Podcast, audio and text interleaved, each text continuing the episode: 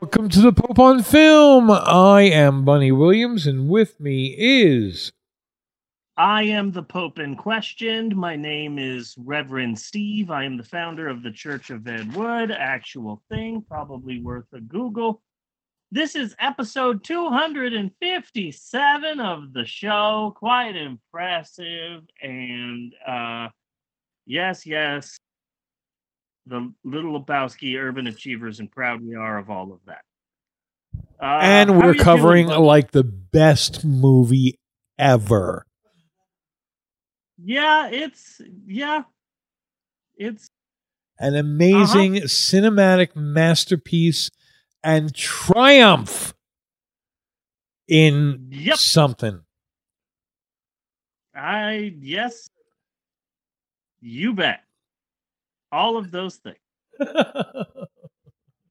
So uh, so so let's get right down to it. Bunny, let's talk about history for a moment, shall we? Okay. Okay. Now, I personally have lived through some pretty historic moments in my lifetime. I'm not the oldest guy in the world, but I've lived through some historic moments 9 11, the Challenger explosion, OJ's trial, McDonald's Arch Deluxe Burger from 1996. A lot of very important Have, how are you dealing with that? Without a shadow of a doubt. A lot of very important things. All equally important. 9-11, OJ, McDonald's Arch Deluxe Burger, all equally important, I believe. And so beyond a shadow of a doubt, we are currently in history right now. We are living history at the moment. We are all stuck indoors, sure, but we're also we're all also inside of future history books. What is Yes. happening to us right now is what future generations will study and learn, which is really hopeful and optimistic of me to actually think that there will be future generations. But let's Yes. let's skip over that part and just talk about future generations will study the coronavirus pandemic the same way that people now study the Black Plague or the Dust Bowl, or you know how kids nowadays spend so much time um, studying McDonald's Arch Deluxe Burger from 1996. I- important historical moments in time. So just Yes. imagine, just imagine, let's say it's 2090. Cars are flying, not because of future technology, but global warming is causing massive storms. And so cars are just being thrown all willy nilly schnilly. It's 2019, and the decapitated head of Katy Perry is hosting American Idol on everyone's virtual headsets. And kids are all learning all about the coronavirus pandemic. And oh, look at that! In order to better fully understand the gravity of the pandemic, they are studying the audio recordings of two men who lived through the epidemic. Soon, kids from all over the globe are listening to this podcast right here because it's required in schools. Hey, kids. Hi. it, it, this podcast becomes in the future the S.E. Hinton's The Outsiders of podcasts. Yes. It is yes. required listening. And soon in the future, because this is such a, a required podcast to listen to, pretty soon, Pope on Film, the movie, 2093's hottest movie. Yes. So, Bunny, question for you. Uh huh. what is our movie what is our movie our future movie going to look like do you think Our future movie is is well, it's a bit of a romp to begin with, Yeah. and it's kind of a reversal of Jay and Silent Bob. Okay, where we are going cross country to try to make sure our movie is made because it's important Okay. because it's historic and because people Yeah. need to know The truth. and there's some dick and fart jokes Yeah, yeah. I'm hoping for a lot of explosions. Now, unfortunately, uh, my life is pretty free of explosions. So, in order to make sure that our future movie has a lot of explosions, I do plan on exploding a lot of things. yeah Like from here on out, just once a day, I'll rig a different room in the house to explode. It'll be like a fun game. well i was also thinking that people's heads could spontaneously explode you know as we are having our infection uh, uh, our cross country uh, adventure we can come across people and say hey you know trump told people to inject bleach and then their head just fucking explodes Yeah, yeah. That's what it is. hey, do you know Joe Biden raped a woman and everyone was okay with it? And people Yeah, said it's yeah. explode. Everyone's fine with that. Fucking ridiculous. Fucking ridiculous. Bunny, Yes. I guess we should spend some time talking about quarantined life right now and and how things are presently, if for no other reason, so that future generation can know about what life is like. Because as we said earlier on the show, this podcast will eventually be turned into a movie or whatever they call movies in the Yes. future.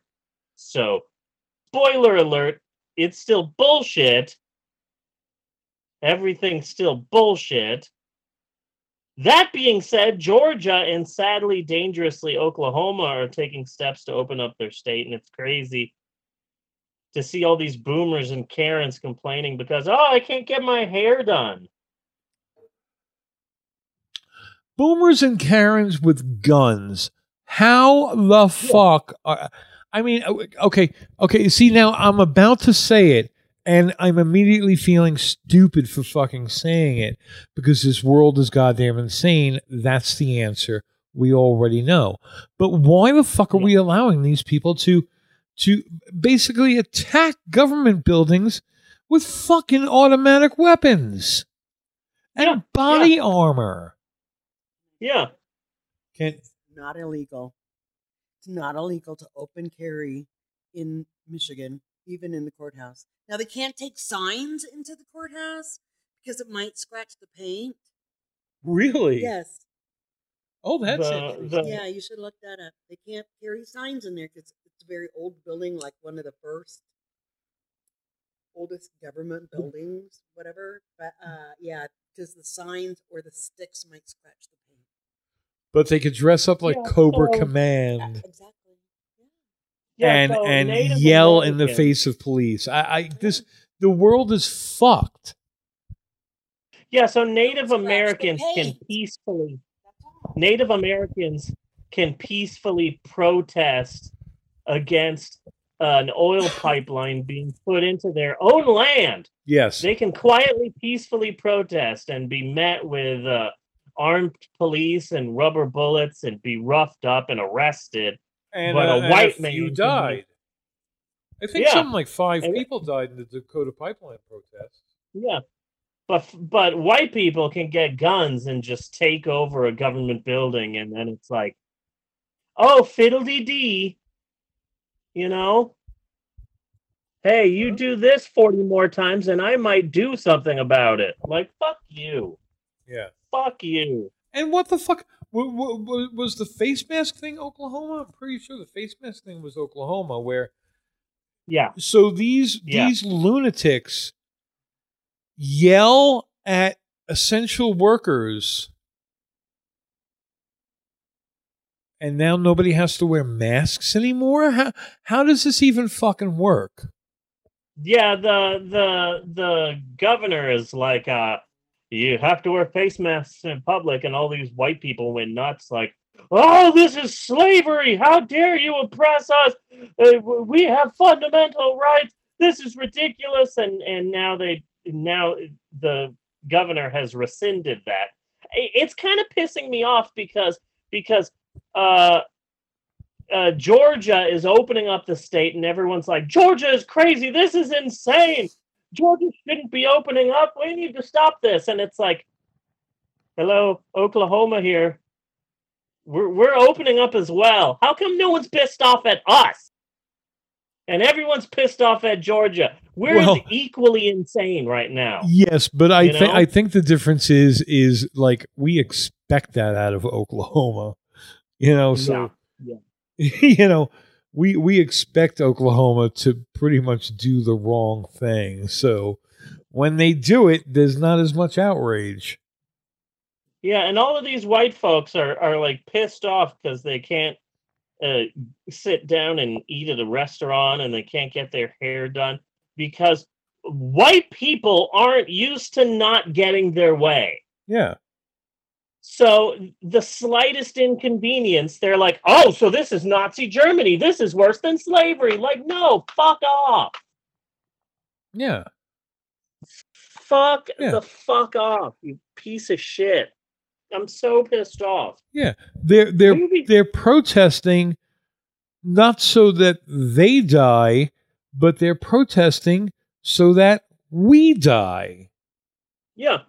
So that we Yeah. could take care of their hair and we could take care we could serve them food. We can all die. We could take care of their children. Yes. Yeah.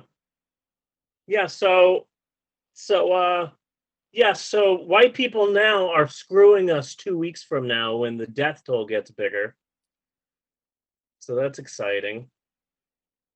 Meanwhile, uh movie theaters can open up in my can open up in my state now. But thankfully no movie theaters are opening up. But it's not like as much as I miss movies, I'm not going to go to the movies just because some dumbass white people don't like being indoors. You know what I'm saying? Yeah. And let's Yeah. not let's not forget the important part here that if your state opens up and your job opens up and you don't go, you're fucked out of your unemployment. Yep. Yep. It's fucked up. And then and then yeah, and then I got pissed off because there are all these articles that I'm seeing on social media right now about movie theaters be opening up with TSA security that that will scan your body and pat you down as soon as you enter the theater and and I'm like, okay, everybody just slow down here. A- And so there are all these articles, and it all boils down to the fact that one website wrote an article about two theaters opening up in Texas Yeah. soon with severe restrictions. But now everyone's like, Variety magazine, movie theaters will be opening up with TSA security. It's like, no, that's two theaters in Texas. Like this is irresponsible reporting on on on everyone's part. Movie all move just because two movie theaters have opened up with like fucking uh, body yeah. uh, scanner And will I don't taking your and patting you down doesn't mean every theater is going to do that. Yeah. it pisses me. And I don't know about you, but me personally, I kind of have a hard time enjoying a movie after a body cavity search. Yeah, You know? yeah, I mean, it just takes, you know, it's just like, it takes the fun out. yeah. Where's the spontaneity? Yeah. Where's the flowers? You know, I mean, are they going to tell me they love me first? I mean, you know, warm me up some. Be a little bit affectionate. No, no, it's just vinyl glove, fingers up your ass.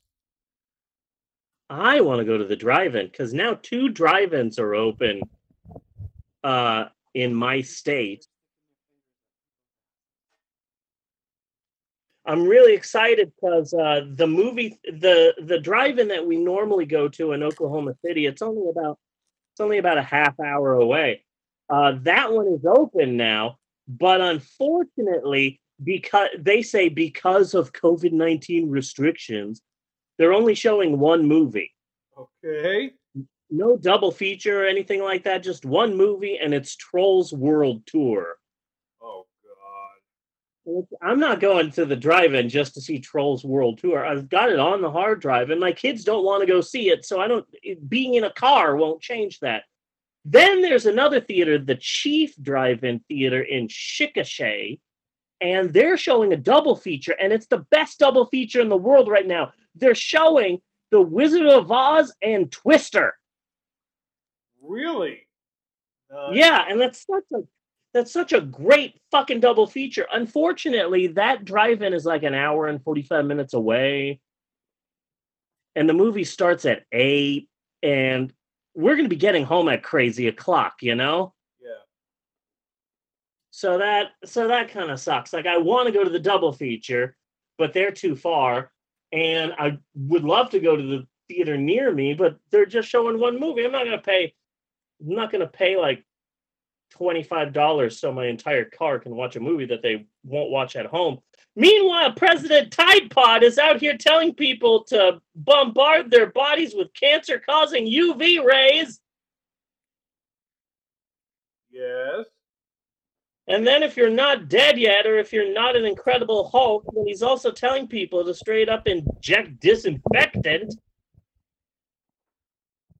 And and then he tries and then he tries to like, oh well, I meant that sarcastically. Like, no, fuck you.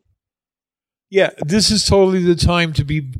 uh, Let's assume he's telling the truth, which we know he isn't because he never fucking does.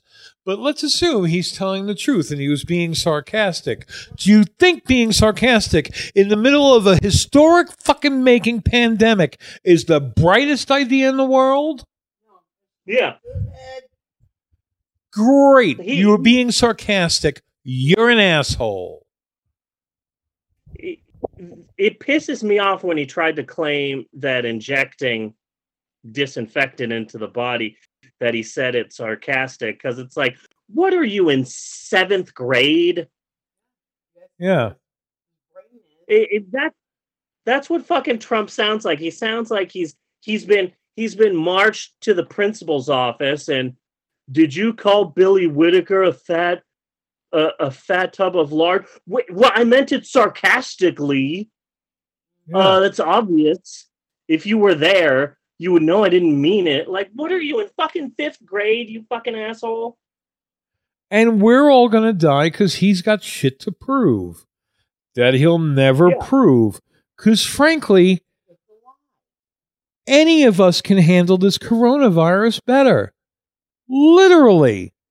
Me? The president. My way of solving the coronavirus is hey, I got a bunch of medical doctors and, and experts in this kind of thing. Hey guys, can you can you fix this? We're we're just going to do then- whatever you tell us to do. Can you fix this? And that's and it. Then, and then the president is out here saying that it, it- the reason why we're all fucked is because the president said, "Oh, I'm going to be reelected president because look at how good our our uh, our economy is doing. Our economy is doing so great." He's saying this in like November, December, January oh yeah. Oh yeah, our that was awesome. our economy is doing so great right now that uh, I'm going to get elected for sure. And then it's like, oh, well, this disease is showing up. And it's like, oh, we have to downplay this because I'm going to be elected based on our economy. Our economy is so good right now that I'm absolutely guaranteed to be reelected. So bury this uh, coronavirus crap. We are not going to take it seriously because I want to be reelected. And then when it became serious, the economy went in the shitter and he's so upset that the one thing that would make his uh, reelection a cinch in his mind got fucked then now he's pushing us to open up too soon just so that he can get reelected again. Right, and this is also why we can't get proper testing because proper testing will show that more people have coronavirus than we already know. Yeah, And Yeah, will be bad for his numbers. Yeah. Numbers. existence is currently a real life The Onion article. Yes. Crazy. Just absolutely crazy. Meanwhile, Disney theme parks, eh, all theme parks are still closed, but Disney parks are hoping to open up by June or July with uh, social distancing guidelines in place and only a certain amount of Yeah. people allowed at, at any given time. So let me tell you why that is all fucking bullshit. Yeah, you're you're the Disney expert, but I'm really doubting the social distancing at Disneyland. Go How- ahead. How the how the fuck are you supposed to social distance? Like, have you ever been in line at a theme park? People are up your ass. Yeah. You know, like how are you supposed to social distance while you're in line for the Indiana Jones adventure in a tiny narrow corridor, shoved in like fucking sardines? There is no way to social distance at Disneyland. How are you supposed to social distance inside of uh, Pirates of the Caribbean? What? Uh-huh. There are these boats, and you're supposed to fit like you can fit like 16 people in there. What? You're only going to have two people in one boat now?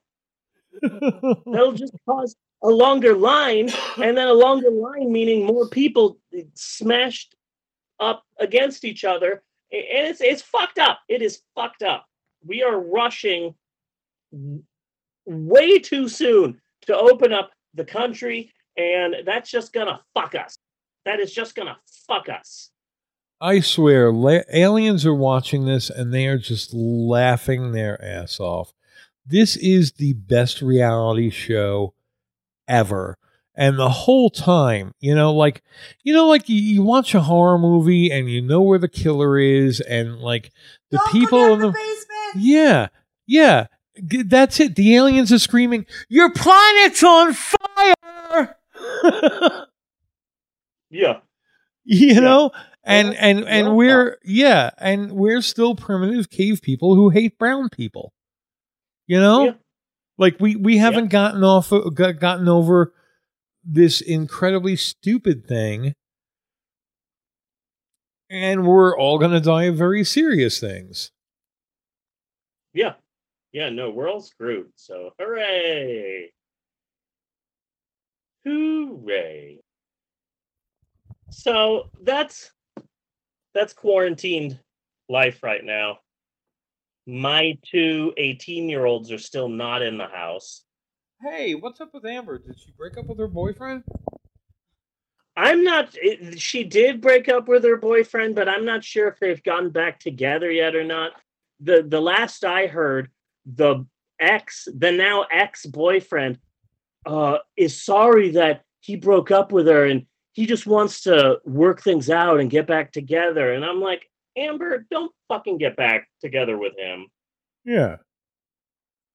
He tried to break up with you like 10 times and then it one finally stuck and now he wants you back. Well he shouldn't have tried to break up with you the 10 times before.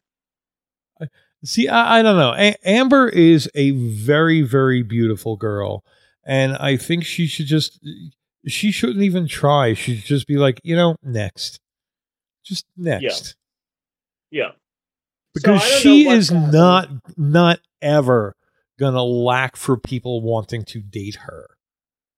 yeah, It's not yeah she happening. always she always stresses out about about uh she's stressed out for so long about being single oh i hate single life oh i wish i wasn't single it's like you should be happy that you're single you know yeah, You shouldn't be.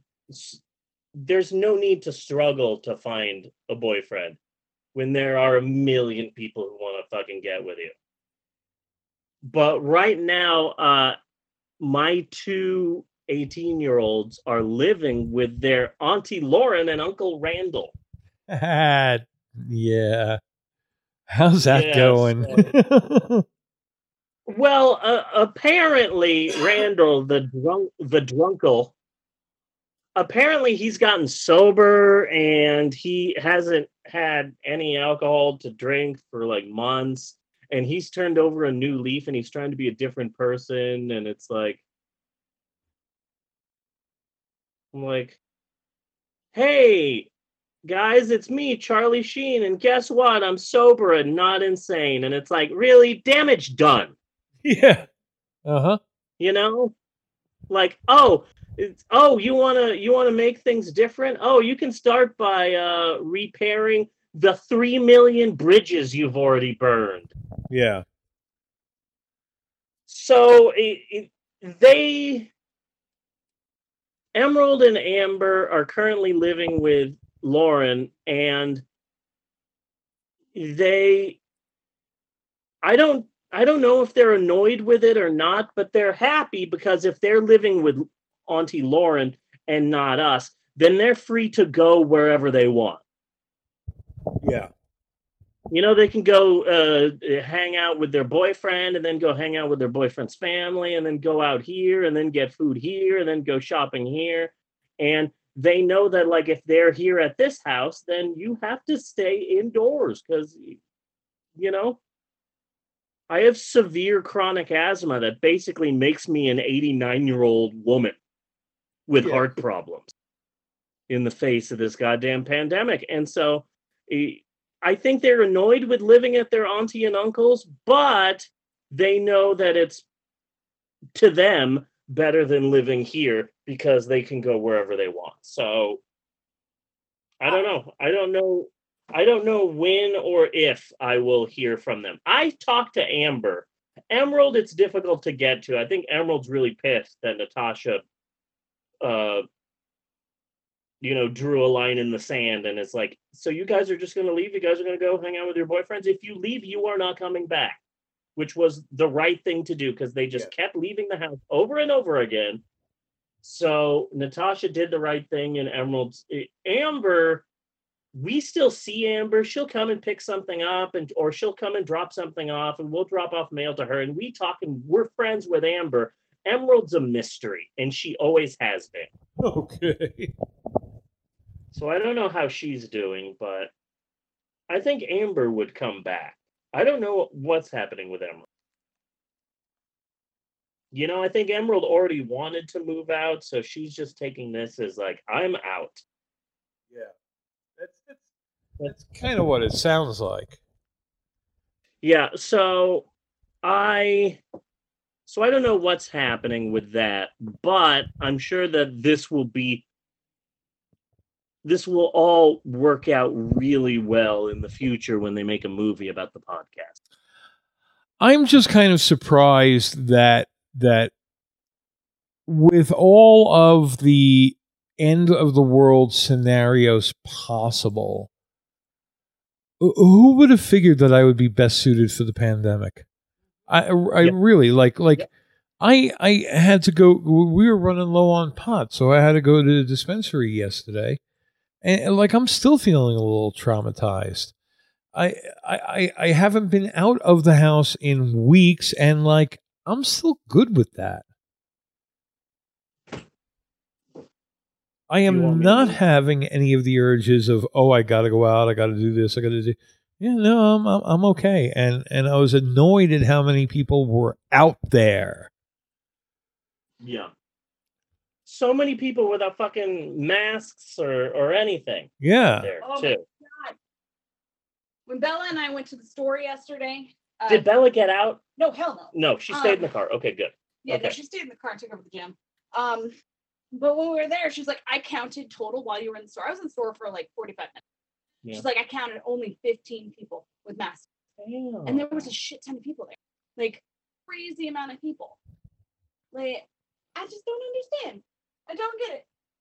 yeah. Morons. Yeah, Natasha's been going out. I mean, she's already working, and she, she- you know, she she's been making masks, and and she is able to go to the store and and and get stuff, and I just feel so bad that I'm basically Rapunzel in the house. You Yeah. know?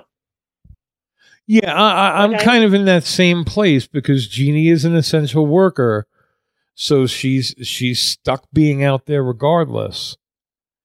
You know, so Yeah. she does the shopping and all that, and you know, I'm Rapunzel. Aw. Mm. Yeah. Bunny and I are sense to. Rapunzel together. It's okay. We can be your Flynn Ray. We're Rapunzel together. We're Rapunzel together, you and I. You- You're, are, did you say you're hot or you're high? I'm hot. Oh, I- yeah. I don't know. I didn't smoke yesterday, and I didn't smoke yet. Oh, really? Yeah. Cool. I'm Yeah, I took an Did you tell them edible. and- about all our amazing chairs? No, I haven't told them about the chairs. You should tell them about the chairs. Our his and her. Tell us about the chairs. Yeah, well, see, we have shit chairs. We've always had shit chairs, and Steve's chair broke the back a long time ago, so he's been using a chair without a back, like a stool. Yeah, And uh, the other day when I sat on it, uh, sit on it, like, um, when I sat on it, I It felt al- like I was gonna fall on my ass. Yeah, yeah, it one of the bended all the time. beams- One of the support beams is broken, and so when we when I uh, had to go out to Sam's Club, because like I try to do that very infrequently, but when I do go, I try to get everything I have to get. So I saw this chair, and it's a racer back gamer chair. God, your hands are hot! Don't touch me. Okay, sorry. Um, and so I got it for him. I'm hot. it's I'm okay. Okay. Okay. Um, yeah, so I got it for him. He put it together, and it's amazing. So I ordered myself one, but I got mine in blue. It's black and gray. and Mine is blue and black, and I'm in love with this chair. I've never spent more money on a chair before in my life, but also it's totally worth it. It cool. leans back, foot rest. It's got pillows for your back and your neck. Ugh, it's amazing.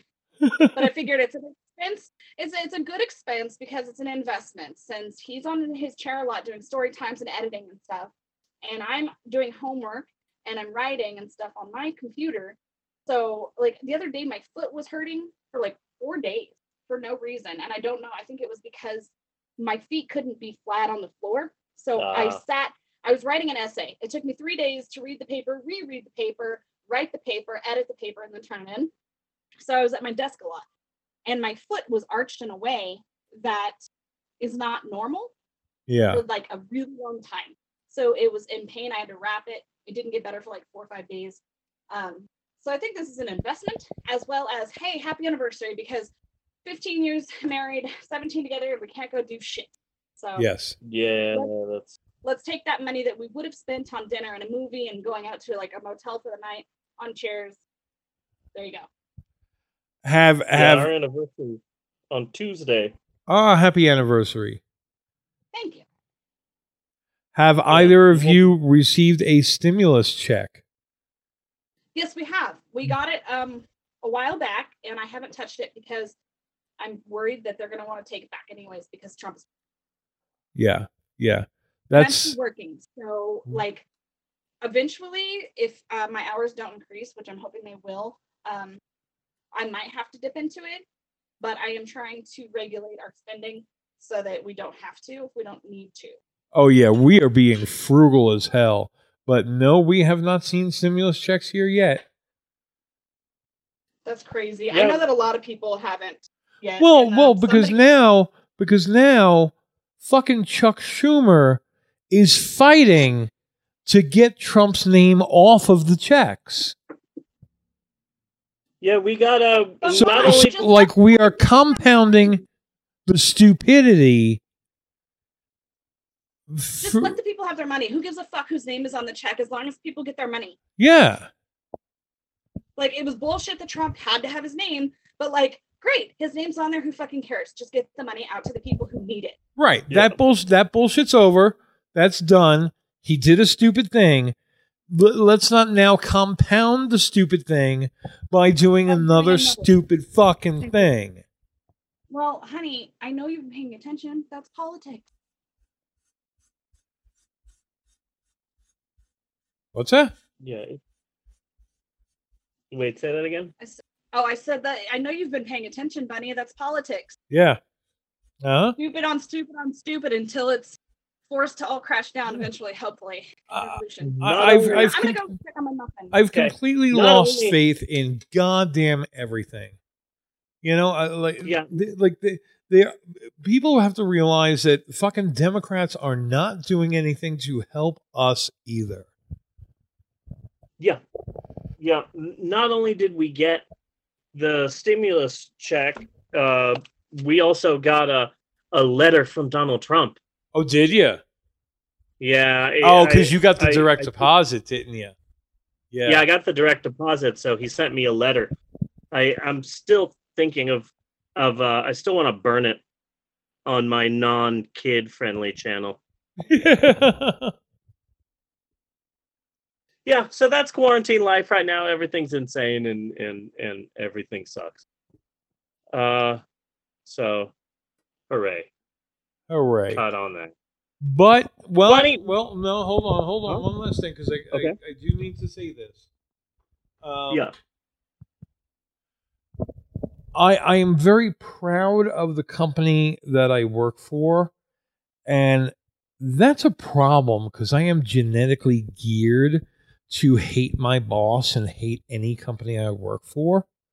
You know, Yeah. so this is a Yeah. problem, but they have said, no doubt, bottom line, we are working from home for at least four to six months. Nice. Nice. Because it's an Indian company and they have no idea what's going on in this fucking country. They have no idea. So so it's like, well, we can open when they open or close again when they close again or whatever. But like, no, we're all set to be closed. We're just staying closed. That's great. That's So- great. You so know, I got lucky there. Yeah. No, you got super lucky. So, uh, so Bunny, we still have a, a, a full size show to get to. We have to talk about uh, sexy stewardesses. Yes. We have to talk about the dead Kennedys. We have to talk about Alan Rickman's accent. We still have a lot. oh well, the about. casting in general. To be fair, we really need to discuss the casting across the board in this movie. Yeah, yeah, yeah. But before we get to any of that, maybe we should take a break. Should we take a break? we should take a break. I concur. We will be right back with more of the Pope on Film after these commercial messages. Do do do do do do do do do do and break.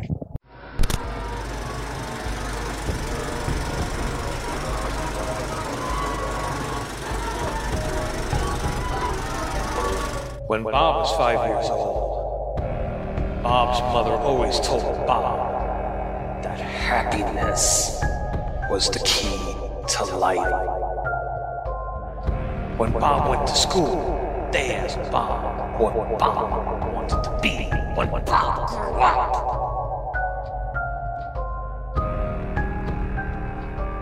Bob wrote down happy. They told Bob Bob didn't understand the assignment. And Bob told them they didn't understand life.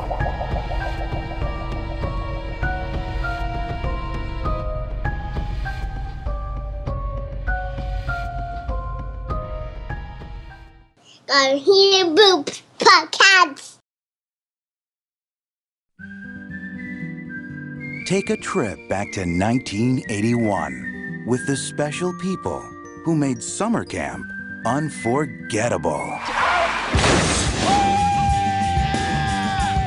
You guys aren't supposed to be out of your bunks. You're in trouble. The camp director, Four campers are stuck in the ropes course. I meant to tell you about that yesterday. Could you get to it now? the counselors, Wait for me, Abby Bernstein. Wait for me, my darling. Wait, wait, wait. I just want to take off my shirt.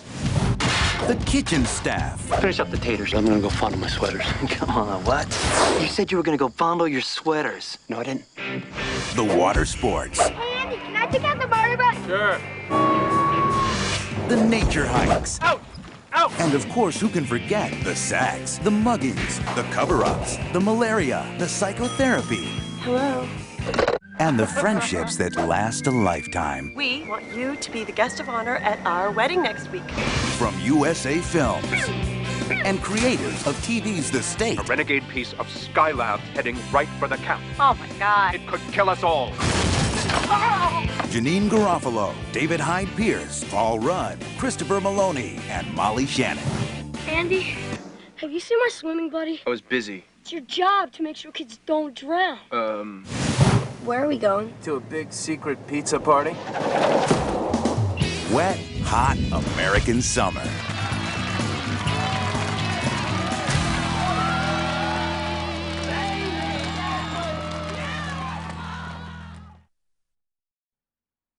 And we're back with more of the Pope on film. Bunny, Yes. You ready for another exciting installment of Bunny Versus? Are you ready? Are you pumped? Are you jazzed? Are you psyched? Are you primed? Are you ready? Are you raring? Are you raring to go? Yes. All right then. Well, without any further ado, it's time once again for another exciting installment of Bunny Versus. And now here is your host, Bunny Williams. Take it away, Bunny. What is there even to say anymore? We are in a Looney Tunes cartoon, and it's not nearly as fun as it was when we were a kid. Yeah. So how you doing? Oh, I am doing, I guess. You know, when I originally announced that I would do a video or two on my YouTube channel a day during the pandemic in the hopes of entertaining children, um, I didn't expect it to last this long. Yeah. but I have stuck to my guns and I have done a brand new video a day since March 10th. Cool. It's almost been two months. And I'm really proud of the work that I have done. Yeah, last night I just got high and started watching my own storytime videos. They're hilarious. Cool. I'm I'm really proud of the the amount that I'm putting out and the quality and the fact that I still have a bunch of ideas, you know? I I do not watch all of them, but I do check them out fairly frequently. Yeah, no, they're they're pretty darn good. There there's there's some good stuff there. So I'm I'm happy about that.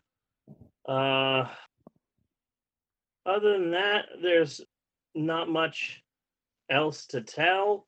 I I guess the, the um two of my kids are are still doing therapy, but they're doing uh like like online therapy through uh, what do they call it telehealth. Okay. So that's interesting that my kids are still going to. Why is the cat wet? Has the cat been outside with the pool? We got a pool. Yeah. For the kids, it's not the biggest, but it's also not the cheapest. So, you know, it's like ten feet long and it's pretty deep, and so the kids. The kids are going crazy. The kids just want out of the house, and it's it's difficult. So so during this quarantine, we've gotten a pool and a trampoline. And how are You they know? how are they handling it like all uh, like like like just not the the isolation but these kids are growing up uh, knowing people are dying. Yeah. You know what I mean? I mean, how are they handling that portion of it? Uh good, good. The only thing the only thing that's that's upsetting the kids is you know, I I'm teaching Maxwell and and we have classes and and and stuff. And then Eleanor wakes up and she just I want to be in class too. Daddy, I want to do math. Okay. Daddy, what number comes after B? And it's like, okay. So now I have to teach Maxwell and then pretend to teach Eleanor. The the thing, the only thing that that is Eleanor just wants to go to the park. She just wants to go to the store. She just wants to go to Walmart. She just wants to go to the supermarket. And she can, and she's really upset about that. Maxwell is just upset that he has to now spend all of his time with Eleanor. Okay. That's what seems to really upset him. That now Eleanor thinks that, hey, I get to be right next to my brother all the time now. you Yeah. know? So that really annoys him. But other than that, they're taking it really well. You know, I I call it the sickness. Yeah. Maxwell calls it the co virus. The Dad, what? can we go? Dad, can we go to Walmart? And my and, and Maxwell will go. Eleanor, we can't go because of the co. okay. So, like, they know that people are dying and they know that the president's fucking up, but you know they're they're taking it pretty well. Good. I I I don't listen in to my son's therapy because that would be rude. Right. But but you know, I, I'll set up my laptop with him when it's time for his therapy appointments, and then I'll put it in. I'll put I'll put it in his room, and he'll be there in his room doing therapy. And but he yells sometimes, so I'm Really? not I'm not listening to his therapy. It's just that he screams, and he keeps screaming. I'm just going crazy being in this house, Yeah. having to spend all my time with Eleanor, and I'm just oh going insane. And so he's he's definitely, you know, he's got issues with the quarantine. But but he's doing all right with the whole I mean, everyone's doing as well as can be expected. Yeah. I'm happy that I'm happy to be teaching Maxwell because uh uh it gives me a sense of purpose, you know? Uh huh. I've got I've got something to do now. I have to wake up because I have to teach Maxwell and I I'm I have lesson plans and all of that. In the beginning, the this whole time uh, his school has been giving me lesson plans for uh for Maxwell. And in the beginning, the lesson plans were really good. Uh huh. But the more the more uh time goes on, the worse the lesson plans are. So now it says uh oh, Monday for math class, have him fold laundry. Can he fold it into a triangle or maybe a square? Teach him about different shapes he can fold the clothes into. And it's like, God damn it, I'm just gonna give him fucking math problems because because this is just weak. Oh, come on. You can get some work out of them too. Which is I've been- apparently I've been- what it was designed for. Yeah. Yeah. But one thing that I have learned is that Maxwell is definitely like at or near the head of the class. Because Good. while everyone else in second grade is reading chapter books, Maxwell's almost done reading like a 220 page book. Really? Yeah, yeah, he's reading uh How to Train Your Dragon book 1 in the series and yeah, he's almost done with it. And, and I'm really proud of him because that's that's that's like a that's like a 10-year-old, 11-year-old, 12-year-old book.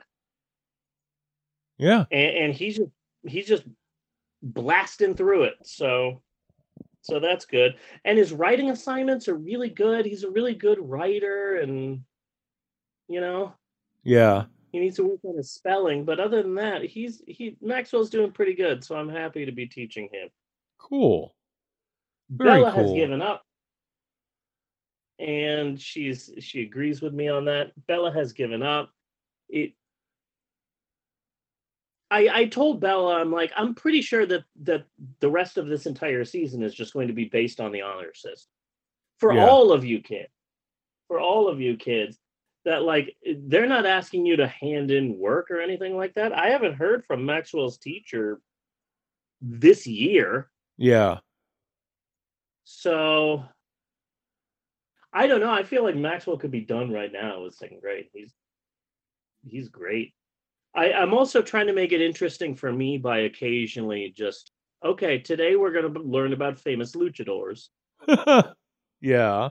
Okay, okay, tomorrow we're going to start on uh the first part of the White Album. Okay. So I've been I've been trying to make it I've been trying to make it interesting. So Maxwell knows a lot about kaiju and he knows a lot about Ed Wood. I've been teaching him the important thing. So that's good. I'm all I'm also trying to look at it different ways. Like, oh, what? Maxwell and Eleanor are in Maxwell's room playing with Legos. Hey, guess what? That's math. Because Legos Legos are shapes Yeah. and he's building things using shapes, friggin' geometry, whatever. This, this is math class today. Uh huh. So, so I- that's helping me get through things. Yeah. Being Maxwell's teacher is helping me deal with being stuck at home all the time. It's giving me a new sense of purpose, and I'm happy about that. I don't know what's going to happen in June or July, but right now I'm happy to be teaching Maxwell. Cool. Eh, close the door because okay because mom's listening to copyrighted music you keep opening this door okay thank you bella uh so that's me how are you bunny I'm I'm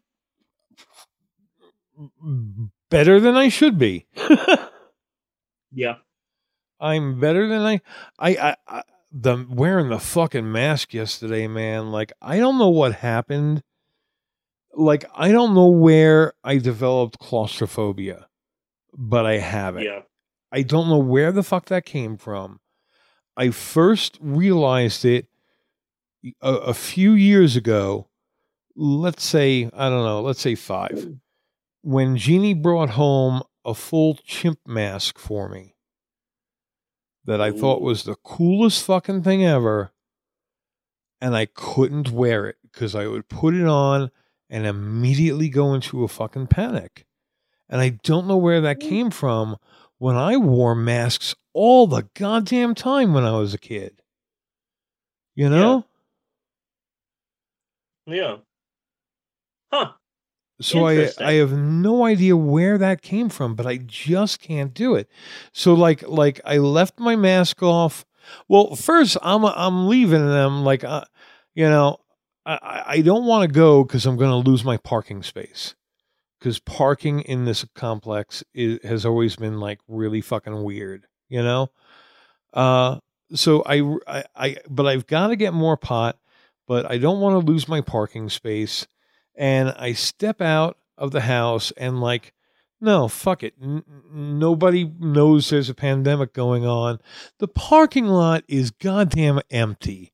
Everybody in this apartment complex is somewhere else. And I'm like, oh, Yeah. okay. You know, good news. I'm going to get a good parking space when I come back. Bad news. We're all going to fucking die.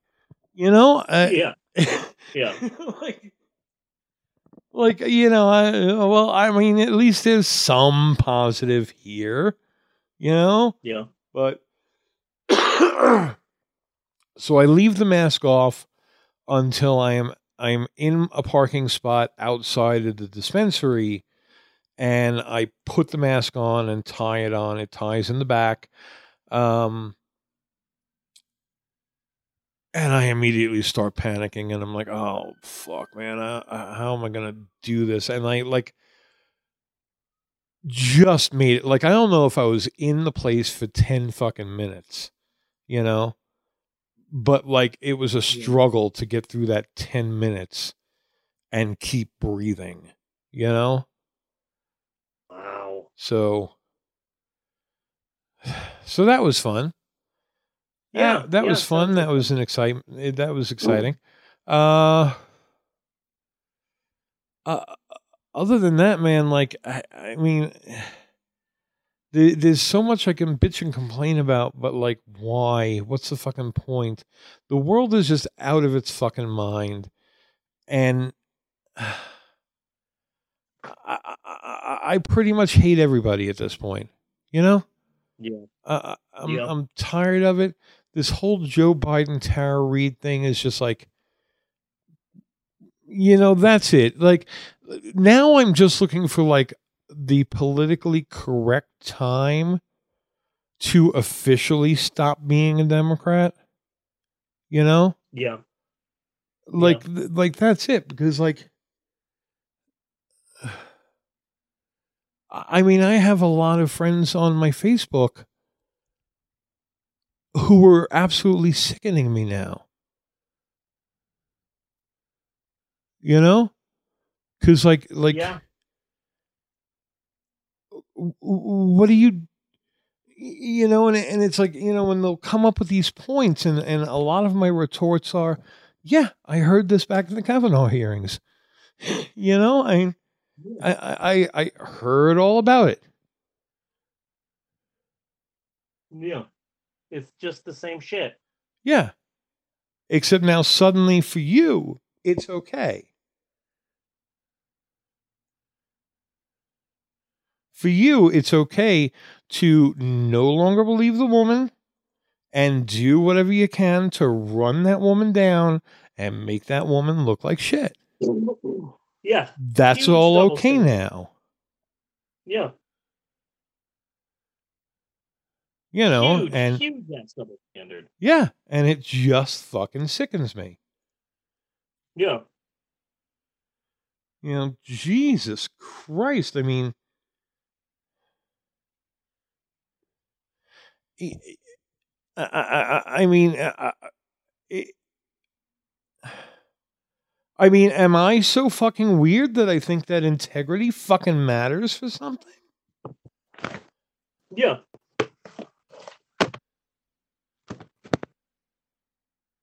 Like that's ridiculous. Okay, so it's so it's your guy, so it's just acceptable now. Yeah. Wasn't acceptable before, but now, eh, fuck it. What difference does it make? You know, she's a whore and she deserves what she gets. Yeah, that's that's that's how people are that's how people are acting right now. It's it's reprehensible Yeah, is what it is. Yeah. yeah. So it's like, well, okay, now now I know that you really don't stand for anything at all. And I don't see why I should be bothered with you anymore. Yeah.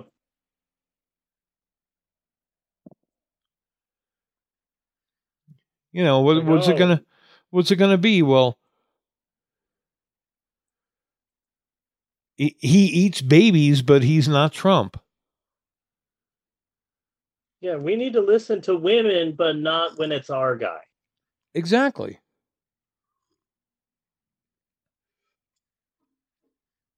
Yeah, it's disgusting.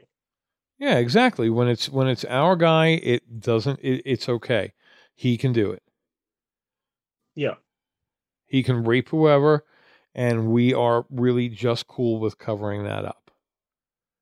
Yeah. Yeah, it's a big fucking cover up. Uh I don't know what else I have here. Looking forward to getting to the movie. Uh Yeah. probably the single best movie we've ever done on the Pope on film. Uh Someone is forgetting the Oogieloves. Bit rude if you. Uh, that is it. Everything's awful. Um, Yep. we're we're all gonna die. Um, Yep. mm, try to smile once a day. That's that's that's all I got. Yeah. Okay. If you could smile just once a day, then I don't know. I don't know. Maybe maybe we won't keep screaming. Yeah. And cut on that. Cut on that. Bunny! If you're like me, then you're no doubt a big fan of this podcast, The Pope on Film. But only real fans, true hardcore fans, would know at least two things, two undeniable truths about us, America's hottest will they or won't they couple, Bunny and Steve. First and foremost, Bunny, is the 100% undeniable, totally real fact that you, in your spare time, run an organization that hand knits bikinis for impoverished third world strippers. So, uh, please tell our listener more.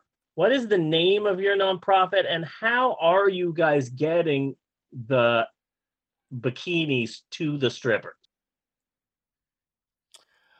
Uh, well, we are airlifting the bikinis to the strippers and kind of dropping them like propaganda leaflets uh, over various strip clubs uh, throughout the third world. Uh, and it's bikinis for bimbos. Um, and we have a, a, a, a few good celeb. Brad Pitt is backing the organization you know so so thank you brad pitt. Uh we really appreciate that. And you you don't uh, you know you really don't understand the plight of a third world stripper until you have to gr- glue actual leaves to your genitalia. And you know i mean it's okay but it's a lot of work you know it's a lot of work putting it on there's a lot of pain involved in removing them again um things of this nature uh that that most people seem to not consider Yeah. you know yeah. but we we should That's good. That's good. I support this organization very much. thank you And the second and the second thing that you would know is that I'm a lover of history. I love it. But I'm also a storyteller. So what I like to do is I like to take a story from the history books, maybe one that people don't know too well, and reword it via my own unique storytelling style. And that's what this is, another educationally uneducational installment of Steve's Historic Approximations. dun dun or SHAP, as I like to call it, repeatedly, annoyingly, whether anyone wants me to or not. Personally, I like the name SHAP. It's short but strong. It's like a Pokemon. SHAP, use History Blast. And so this week on the old Shappity Shap Shap, we've got a short story about one of the world's most successful and highest grossing movies of all time. okay The, the Stewardesses. Yes Bunny, your silence speaks volume. uh this movie, No, actually, because I because I if it's the same movie, and it may not be, but I've just come across a really great documentary on Amazon Prime about Dick Miller. uh, no, not Dick Miller, not Dick Miller. He was not in He's this, then fuck this movie. Why are we talking about it? Yeah, uh, this is one of the highest grossing movies ever in terms of budget versus box office grosses. And it is surprising, as I say pretty much every week, it is surprising that more people don't know this story. So, uh, to talk about the movie, we need to talk about a name that we that I believe we have discussed before on the show, and that we haven't mentioned in a long, long time. We need to talk about the Silliphant family. because I don't think we have talked about them on the show. I feel I feel like we haven't talked about the family, but I feel like we've mentioned the big name of the family, which is Sterling Silliphant. Uh, he was a massively successful advertising executive with Disney and then 20th Century Fox before moving into writing. He published over 50 novels and wrote the screenplays for some of the biggest movies of the 60s and 70s and then 80s, including such films as In the Heat of the Night, Charlie, The Towering Inferno, The Poseidon Adventure, and by far his greatest film, Sylvester Stallone's arm wrestling drama, Over the Top. Over the top. Not too many people talk about it nowadays, but in the 80s, a lot of custody cases were decided with arm wrestling. You should see, you know, uh, everyone knows the drama Kramer versus Kramer, but if they just released the Snyder cut of Kramer versus Kramer, you would see that they cut out about 45 minutes of Dustin Hoffman arm wrestling Yes. in order to get custody of the child. That's just how it was back in the day. Sterling Silliphant was a success. And for the sake of this podcast, I would be remiss if I didn't mention, and this is why I think we've mentioned him on the podcast before, that Sterling Silliphant is the Hollywood bigwig that Mr. Hal P. Warren bet that led to the creation of the legendary movie Manos, The Hands of Fate. Uh-huh. Sterling Silliphant was the one that uh, Hal P. Warren said, Oh, so you think you're hot shit just because you fucking make movies? Anybody can make a goddamn movie. I can make a movie. So that's where the bet came from. Sterling Silliphant was a big hit in Hollywood. And so naturally, Sterling's two brothers, Robert and Alan, also tried their hand in Hollywood as well. Robert ended up writing only two movies, and that's it. He only wrote two movies, and then he gave up on Hollywood. And so a lot of people could say, oh, well, then Robert wasn't a success. However, given that the two movies are The Incredibly Strange Creatures That Stopped Living and Became Mixed Up Zombies, greatest movie title ever, and the legendary bad film The Creeping Terror. Oh. I dare say that Robert Silliphant is more of a success than Sterling Silliphant, at least in our eyes. Am I right in that, Bunny? I I would have to agree, yes. Okay. I would have to agree. I, I must also point out another great documentary that I saw. I saw the documentary uh, concerning the making of the Fantastic Four, the Roger Corman Fantastic Four. And what Yes. I what I need to point out really quickly about this movie because it was part of the greatness, uh, it starts off with everybody involved in this movie bitching about it and bitching how Yeah. oh we thought that this was going to be a big movie and we thought that we were going to be famous and like in the first 5 minutes I am like all these people talking right now they're all full of shit they are just all full of shit. And then the movie, and literally that's the first five minutes of the documentary and my reaction.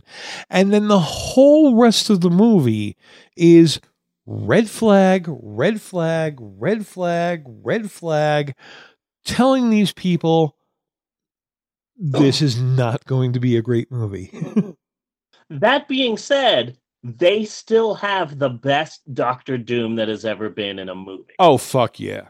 And it's, and, and honestly, it's not really that bad of a movie. Yeah, no, it's not that bad. Not I that mean, if you if you say, Uh, well, okay, I'm I am watching a Corman movie, it's not bad. Yeah. Yeah.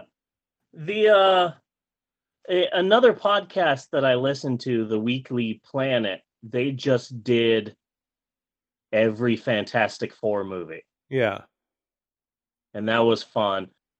uh, starting with the Roger Corman one and ending with that weird one that came out a few years ago with Michael B. Jordan, Yeah. where they're all like teenagers and whatever. Okay, so Sterling Silliphant, huge, massive success. Robert Silliphant wrote two movies and then gave up. Then there's Alan, Alan Francis Silliphant. In the late 60s, he said, All right, I'm gonna try and make movies, but first off, I am not gonna try and coast on my family name like Robert, Mr. Incredibly Strange Creatures, who stopped living and became mixed up zombies. Uh, like like my brother Robert tried to. He was like, "Oh, look at me! I'm going to make movies. I'm a Silliphant." And uh, Alan didn't want to do that, so Alan Silliphant changed his name. Alan Silliphant became Al Silman Jr. Okay. Okay, for first off, i i that's that's a cool move on his part. He didn't want to he didn't want to coast on the family name. And secondly, Al was all, look, I'm not I'm not Sterling. I'm not trying to make high class award-winning freaking art here. I'm not going into Hollywood so to win awards and to get good reviews. I'm just here to make a few quick bucks. You know, Uh-huh. it- the true spirit of Hollywood. And um, to quote the movie Ed Wood, what is the one thing if you put it in a movie, it'll be successful? Tits. Tits. So Al Silman Jr. sets about making a nudie cutie, but he's not sure how to do it. He, he's not sure what to do. He's like, I'm going to make a nudie cutie. Or maybe I should make a softcore film. Or maybe a hardcore film. Maybe just a dirty. What should I do? Should I should I go hardcore porn? Should I make it a nerdy cutie? So he- this is the idea that he comes up with. He makes a softcore movie, but he'll advertise it like it's a porn. Okay. So the movie was rated X, not by the Motion Picture Association of America. The MPAA didn't label it X. Al Silman said, Here's a gimmick to draw people into the theater. Let's make it X. Is it X? No. But he said it was X, and that was his money making idea. And speaking of gimmicks, here was his other money making idea. Let's let's do boobs and let's do sex. And you know what? Fuck it. Let's make it 3D. what the hell? Let's just let's just make a 3D nudie film. So they made a softcore movie about horny stewardesses in 3D, and it cost roughly one hundred thousand dollars to make.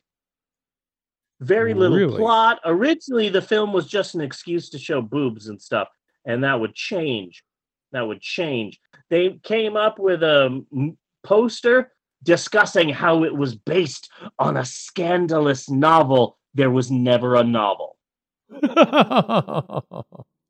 They're just trying to get people in seats to watch an a not really X-rated n- softcore film in 3D.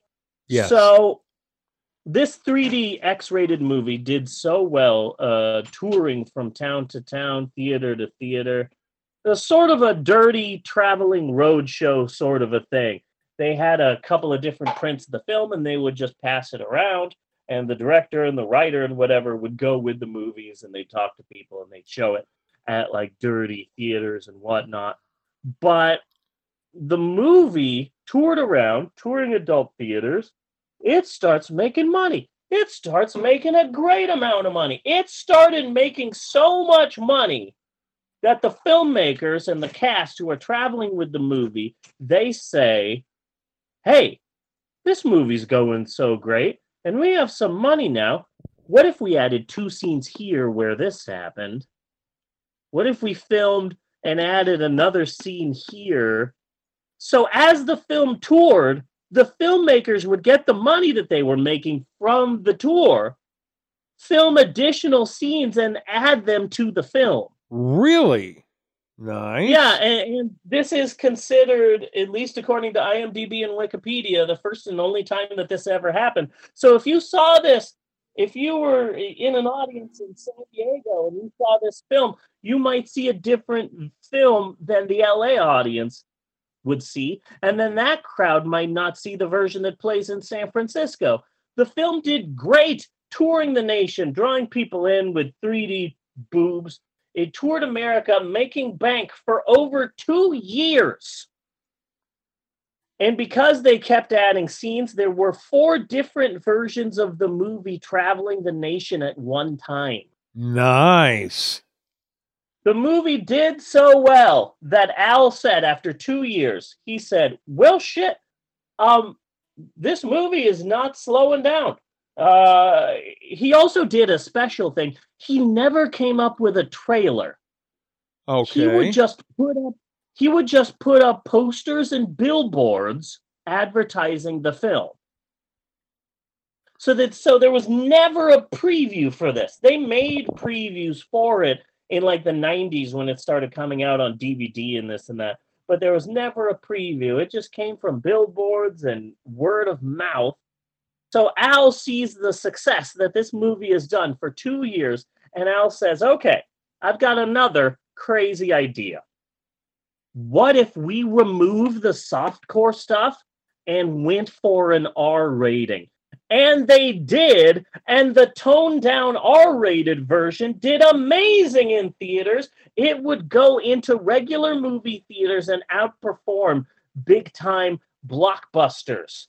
And when all was said and done, this $100,000 film made roughly $30 million.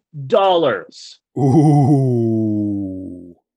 One of the most successful movies ever was a 3D fake porno based on a novel that never existed. But I didn't even say the amazing part. See, sometimes a trailblazer, a pioneer, someone who is leading the field, someone who is thinking outside the box, someone who comes up with something so revolutionary that it changes the game. Sometimes those people are only trailblazers who are leading the way because they are outsiders and no one has told them the rules yet. yes. You know, like, uh, oh, we set out to create an album. How did you create this monumental album? Well, we'd never done an album before and no one told us not to do this. Yes. So, 3D movies. Back in the day, during the heyday of 3D movies, like in the 50s and whatever, the way that they would film it was expensive and complicated. In order to make a 3D movie back in the day, you would need to have two different cameras running at the same time to film the action. And then the movie theater would need two different projectors running these two different films at the same time. And oftentimes they would go out of sync. And oftentimes, it, you know, it, it you know, it, it was difficult and it was expensive and it was time consuming. So when Al Silman went to make the stewardesses, he said, let's make it in 3D. That'll be great. So then he looked at the 3D system, he looked at the 3D camera, and he said, this is expensive as shit. No wonder they don't make 3D movies anymore. These cameras are ridiculous and it's expensive to make. And uh, fuck it, let's let's throw this camera out and see if we can create a newer one. Okay. So I Al like their chutzpah. yeah. So what uh, Al Silman and his team did was create a brand new cheap way to make a 3D movie where both of the projections were in one reel. You didn't need two cameras, you didn't need two projectors. Here's just a cheap way to do it.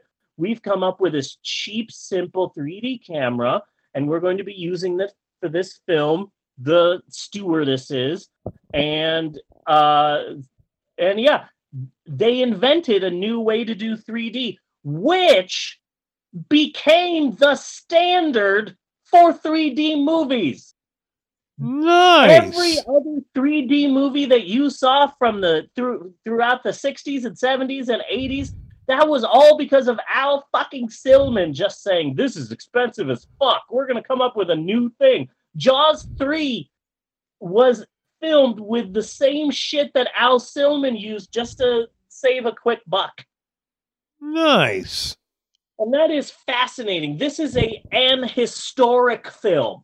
And I think that the reason why people don't know about this movie, The Stewardesses, is because, oh, it has boobs. Yes. But this is one of the most successful movies of all time. And I think that people should know more about it, is what I'm saying. You know, I, I, I've said this before, and I'll say it again. I am shocked that more people don't know about this. I agree. I agree. This is this is important stuff. Thank so you. so has this been one of Maxwell's lessons? No, it is not. You you but have he had he did he did hear about the 3D camera. Okay. I didn't tell him about the boob, but he did hear me talking it over with with uh with Natasha. Maxwell considers himself to be an inventor. uh-huh. He's going to be the first successful explorer adventure cook who's also a god. So, It's good to have You know. goals, you know. yeah, good to have goals. Yeah. And that's it for Steve's historic approximations. This time around, join us next week for more uh, uneducationally educational fun. And cut on that. Cut Bunny. on that. Yes. Bunny, we still have a movie to get to, and um, I don't have the most about it, so your love of this film will hopefully carry us. Will will carry us through. Yes. So, but before we get to that movie, maybe we should take a break. Should we take a break? We should take a break. All right. We will be right back with more of the Pope on Film after these commercial messages. Do do do do do do do do do do and break.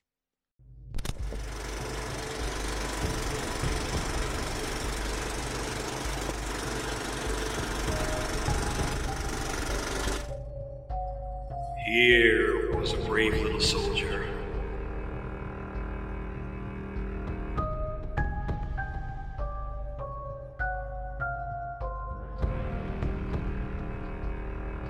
When we were all playing together, we used to play he was really brave, like he was just charging the enemy out of desperation with his bayonet.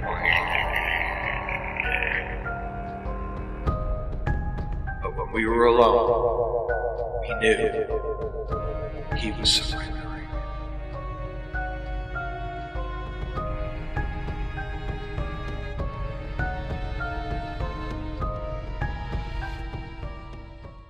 The Hebrew Podcast.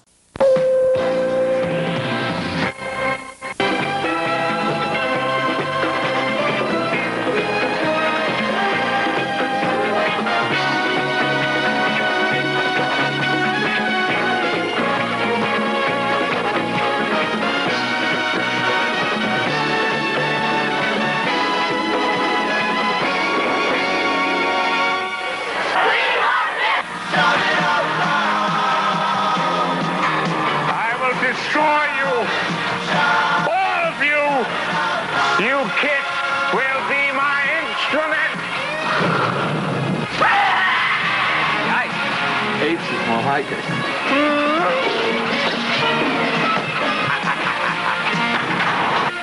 We've got to get out of here. I don't believe it. Yes, you can believe it. And now on NBC Saturday Night at the Movies, Kiss meets the Phantom. And since we have a smaller show, I, I kind of need a Bunny versus part two for a lot of shit that I really meant to talk about, but forgot in the depression and did not remember until break. Well, why don't we go for it? Because you already seem to be there. Uh, welcome to Bunny versus Part Two. Bunny has some things to say. Okay.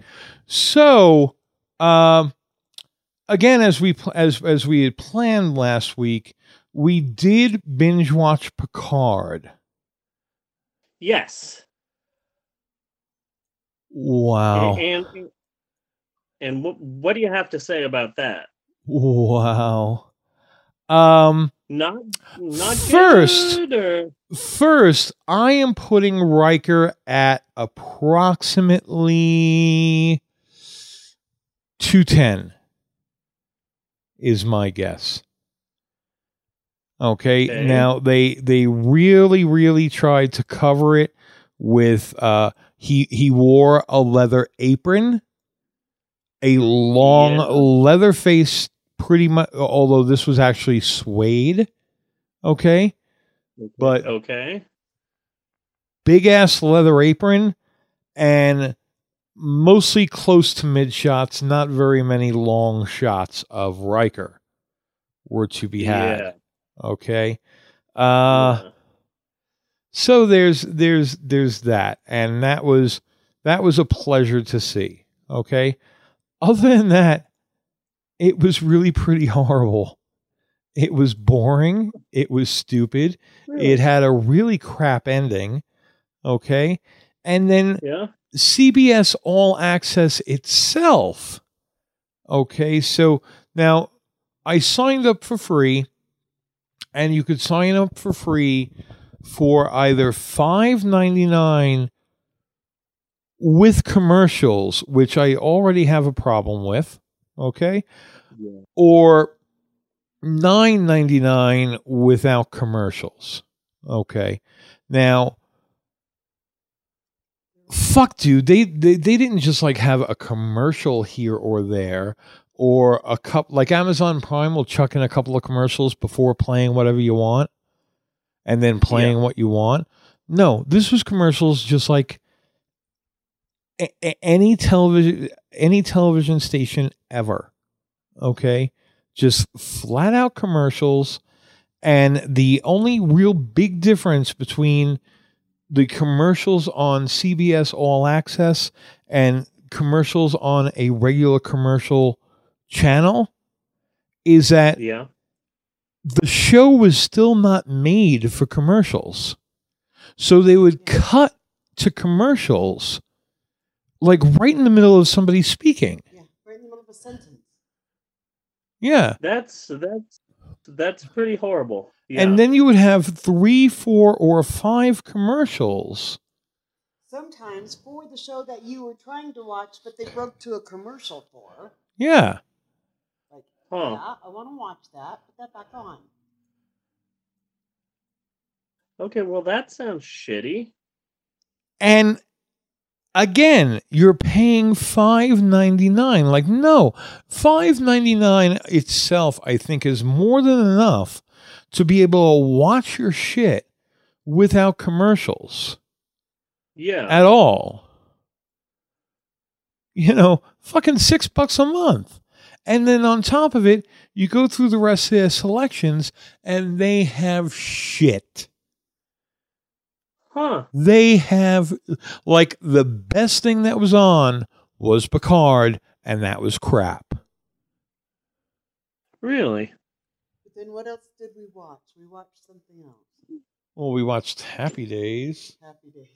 Yeah. because because they had Happy Days. Yeah. You know, they what else? What else did we watch? We watched.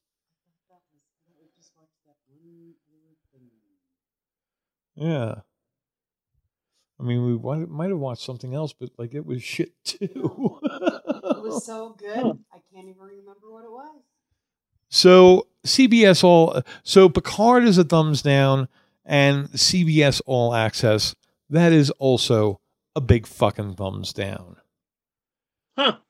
Okay. I uh I just got Tubi TV yeah. and it's one of those like free streaming services and then you get some ads here and there and and I, I really like it because it has the shittiest movies the absolute bottom of the barrel that no other streaming service wanted and every episode of lucha underground nice. Yeah, so I've been watching a lot of that. I'm gonna have to try Tubi again. Uh, my Roku used to be too old to actually watch Tubi. Like everything would keep locking up and crap. Um, but I'm gonna have to try it again and see if that is still actually the case. Tubi TV also has one of my favorite TV shows that no one has watched. It's called Travel Sick. And it's this British it's this British guy and he travels to different countries and he has these five different challenges that he has to face while he's in the country. And if he gets one of them wrong he has to do a horrible uh he has to do a like a horrible punishment. But it's it, it- he he he called himself the anti michael palin. Okay. And it's it's really fun like in in one episode he has to eat an octopus whole like like people do you know eat a live octopus and then he a live he octopus. tries Okay. yeah and then he tries to find the dirtiest toilet in south korea and then he has to you know he- like a swim with electric eels like it like like it's like a it's like a british travel jackass Okay.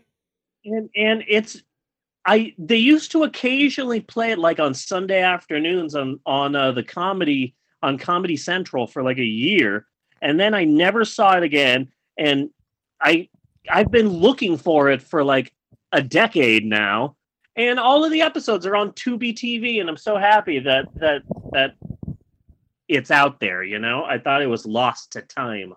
Cool. Cool. And the other Yeah. thing that I wanted to mention is that in this time, in this time of isolation, uh, what I have been doing from last show to this show, and we did take a week off. Um, that's for the aliens who were trying to find that episode. It doesn't exist. Sorry. Uh, I've I've been binge, binge watching Godzilla movies, so thank you for that. No problem. Uh, I just realized that I don't have to put a movie on the cough cough for you for next week because next week we're doing Hedora. Hedora, the smog monster. Yes. Okay, I'm I'm. Yeah. Well, I took everything they had and I was using lists and everything to try to make sure. S a- and it was just coming up as Hedora, and like that confuses me a little, you know. But I was pretty sure that that was the smog monster, so I do have it. Yeah. Good. No, it was released as Godzilla versus the Smog Monster, but it's Godzilla versus Hedora, which is not as fun of a title. No, I really like I really like Godzilla versus Hedora's opening theme, which I'm pretty sure is God is dead over and over again. I'm not I'm not I'm not sure what God is dead is in, in Japanese, but Yeah. it's definitely in English, it's definitely God is dead. God is dead. God is dead. So Godzilla versus Hedora is the anti uh what's the name of that God movie that we did two episodes of? With uh Hercules was in it. God is dead. God is not dead. God is wait, dead. wait. God's not dead. There you go. Yeah, it's the Godzilla versus Hedora is the anti God's not dead. Yeah. Yeah. So- Godzilla movies are great. So that is it for Bunny versus uh, the the the lost bits. Yes. Hope you enjoyed them. Uh, glad I finally remembered them. But you know eh, that's that that whole old age thing. You know Yeah. Yeah. you forget shit. And cut. Cut. And we're back with more of the Pope on film. Act three, Bunny. Act three. Act three. Yes, Bunny, my friend, it is time once again for this meandering podcast to slowly get around to the third and final act of the Pope on film. And it is said third act wherein we finally, in eventually, get around to discussing our exclusive limited edition, artisanally handcrafted and available only for a limited time through this exclusive television offer. So call now, movie of the week. And this week, I make up for two weeks of really crappy movies with a look at my co host Bunny's all time favorite movie, or one of his favorite movies. Yes. The 2013 film CBGB Yes. Country Bluegrass Blues Yes. Uh huh. is what CBGB stood for. And before I watched this movie, I knew CBGBs for one important thing. Lane's band once played there in an episode of Gilmore Girls. Really? Yeah, I- it was I in the, la- don't the latter seasons. Whatever their name was, what was their Alien something. name? Hep Alien? Hep Alien. Boom. So, so what are your thoughts? It seems like you are not quite as enamored with this movie as Um, I am. Okay, so and I so really don't quite understand why. the movie is good. It's all right. It's fun and it's tasty, but I don't think it has a lot of substance. It's like Kool Aid. It's sugary and it's fun and it's hyper and it's tasty and there's no real substance and don't look at the ingredients. But this is also the story of an incredibly Woodian man. This is a man who failed his way to a, a modicum of success and then continued failing. I I love the movie in the beginning when it's just a character study of a down on his luck guy picking up other down on his luck people and inadvertently f- forming a movement in the process. That part is good and interesting and intriguing, and it, despite uh, what I find to be Alan Rickman's hideously changing accent, but eventually the movie just becomes a, a, a caricature of famous and semi-famous musicians lip syncing classic punk songs. And then when that happens, I start losing interest. I thought that I was going to be like, oh, look at this drama. Oh, finally the musicians are here. But it was the exact opposite. It was, ooh, what an interesting drama. Oh, I guess that's supposed to be Iggy Pop. Okay. that being said, that being said, fucking Talking Heads looked amazing. Yeah. Like, like, like they could have. It's like they went back in time and brought them to do the Talking Heads part. Everything else was just kind of okay. I guess that's Lou Reed because he's wearing glasses. Yeah. For the most part, the casting was pretty bad. You know? The casting was all over the place. The It's- casting was all over the place. But the problem there is that is that Alan Rickman is just always a fucking joy to watch. Even even Alan even Rickman- with even though the fact you cannot buy that he is from New Jersey, you know, Absolutely not. therefore we will mumble a lot more, you know. Yeah. Uh The casting. but they did the insane. same You thing got for fucking Ron Weasley for Christ's sakes. Ron Dude, you're not you got, from uh, You got, Queens. fucking, you got Bradley Whitford getting drunk. You've got uh uh George Costanza's mom. Yeah. You've got Johnny Galecki. You've got Ashley Greene, who was the uh, the attractive chick in all the Twilight movies. Yeah. Uh, and, and that guy from that sitcom. Oh shit! The uh, Donald Logue is in this. I'm a big fan of Donald Logue. Yeah. He was on a TV show that I love. It was it was like a uh this sitcom that he was on that I absolutely loved. But you know, you know who I was shocked to see in this movie? Who? Uh the homeless guy who was uh outside Idaho? uh Idaho. Yeah. Like he looked familiar and I was like, "Damn, that Idaho guy looks familiar." And I thought it it was if not Casey Affleck, then a Casey Affleck type, Yeah. you know? So I looked him up and no shit, that guy was El Wray in Planet Terror. Robert Really? Rodriguez is half of Grindhouse. Like, no shit. You're El Wray. You're fucking Freddy Rodriguez, for shit's sake. Holy shit. Nice catch there. Yeah. Like fucking Freddy Rodriguez. He was the one who put That the Idaho machine gun Freddy on, on Rodriguez uh, what's her name's Terror. leg. Was that? Uh, he was the guy who put he was the guy who put the machine gun on Rose McGowan's leg. Yes. Yes, Yeah, he did. was so I that is that is a surprise, and um um that I think that's a damn good catch for you yeah, right he there. looks nothing like he looks nothing like him. I will say he looks to be a very good uh drunk drug addict, but but and like- then on top okay, of it, and then a lot of it does come into personality for this movie because I I like the punk scene. I like Yeah. what was going on there. You know that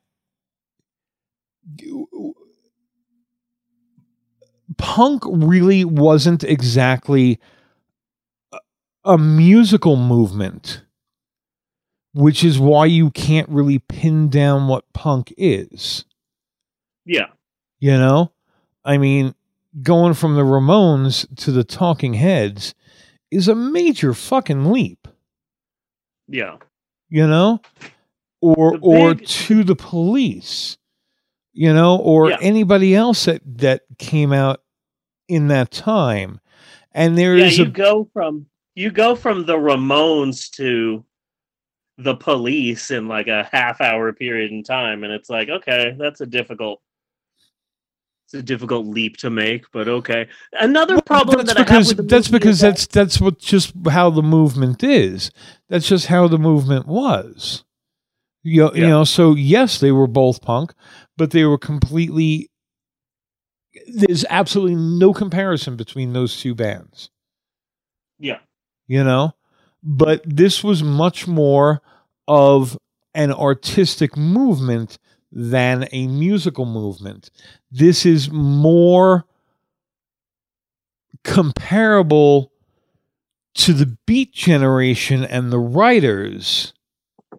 This is basically the same same movement with musicians instead of the writers. Yeah. I think another another reason why I didn't love this film is just because I feel like the movie is needlessly white. I mean, I know that punk i- is oftentimes a very white thing, but yeah. people of color did go to CBGBs, and and a lot of it, punk bands with people of color in them played there. Like fucking, there's a black person in Dead Kennedys. Fishbone is all black. Uh, Living Colour, Bad Brains. These are all you know punk bands with people of color who played at CBGBs, and it's and Yeah. this is just very white. The film is all white, but I didn't feel that CBGB's wasn't was all white. The only minorities in this film are the Mexicans that thankfully stabbed the fucking dead boys. And I was like, yes, Latinos coming in to save the day. Stab those fuckers with the goddamn Nazi. It- and then, like, I feel like, okay, this movie is needlessly white. It doesn't have to be this white. And and then it's like, at least they mentioned the fact that a lot of punks embrace Nazism for no real reason. Yeah. I- I that got points for me. And I was like, yes, thank you, thank you Uh-huh. very much. And also, I have a hard time. Like, like I like punk music. I, I'm a big fan of the Buzzcocks, but I have a hard time watching a movie about punk music that's like, hey, you want to know about punk? Well, oh, let's go where it started. The basement of a town. In- it's like, what? Yeah. This is a difficult first step in your film. Which It's like, oh, okay, punk started with two losers in a basement in Connecticut. All right, then. and then the movie wasn't about them. They were Yeah. added in here and there to kind of sprinkle a little additional flavor on things, but they Yeah. really served very little to the movie. Absolutely very little to the movie. Yeah. But you, you again, you have Hilly, the uh, who I did throughout the movie, Jeannie did throughout the entire movie, and I'm probably sure you did the entire movie. Heard Billy Crystal. Yeah. And yes, thought, Billy Crystal. "That's over not over and over Crystal." again a million times. Yeah. I thought at first, like, I thought at first that he was just like pulling someone's leg. What's your name? Billy Crystal. And I just thought, like, I guess in the 70s, that would be the smart ass thing to tell someone. Yeah. Yeah. Like it's it's 2008. It's like, what's your name? Dane Cook. Uh huh. And it's like, oh yeah, that's funny. What's your real name? That's what I thought he was doing in the beginning. The first time I watched it, I thought he was telling people he was Billy Crystal, like in order to get out of like bill collectors and shit. Yeah. Yeah. Is what I thought he was doing. but you have him i mean and to the extent that he is a okay for the extent that he's a loser first he opens a bar that becomes popular and famous for reasons that were beyond his control and not the type of bar that he wanted Yes. okay and then in this bar of of I, I think inarguably some of the best musical talent at that time in this genre Yeah. he picks the dead boys okay he picks the fucking dead Yeah. boys Yeah. here Yeah, here is here is the the hill i'm gonna fucking die on here are the musicians that i am going to throw the full weight of this club behind and promote it's the fucking dead boy like like he stepped over the ramones to get to the dead boys Yeah. okay Yeah.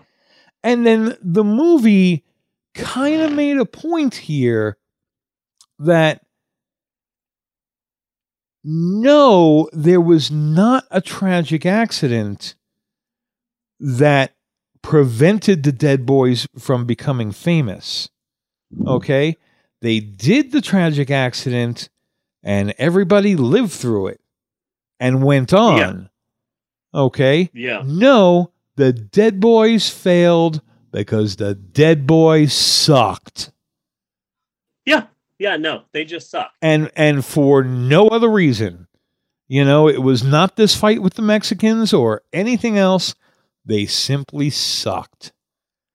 And when I was still having to go into the office where we had our computers locked down, so like you could get to Google, but you could not get to anything past Google. You could not go to anything that you actually Googled.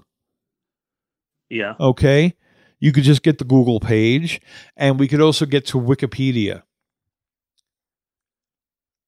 Huh. You got to check out Well, Cheetah. You got to check out Cheetah Chrome right now. He totally looks like somebody's dad. Really? Oh, it's it's yeah, it's really pretty funny stuff. You know, like you you you could see him driving a cab. You know, Yeah. as as opposed to who Cheetah Chrome was,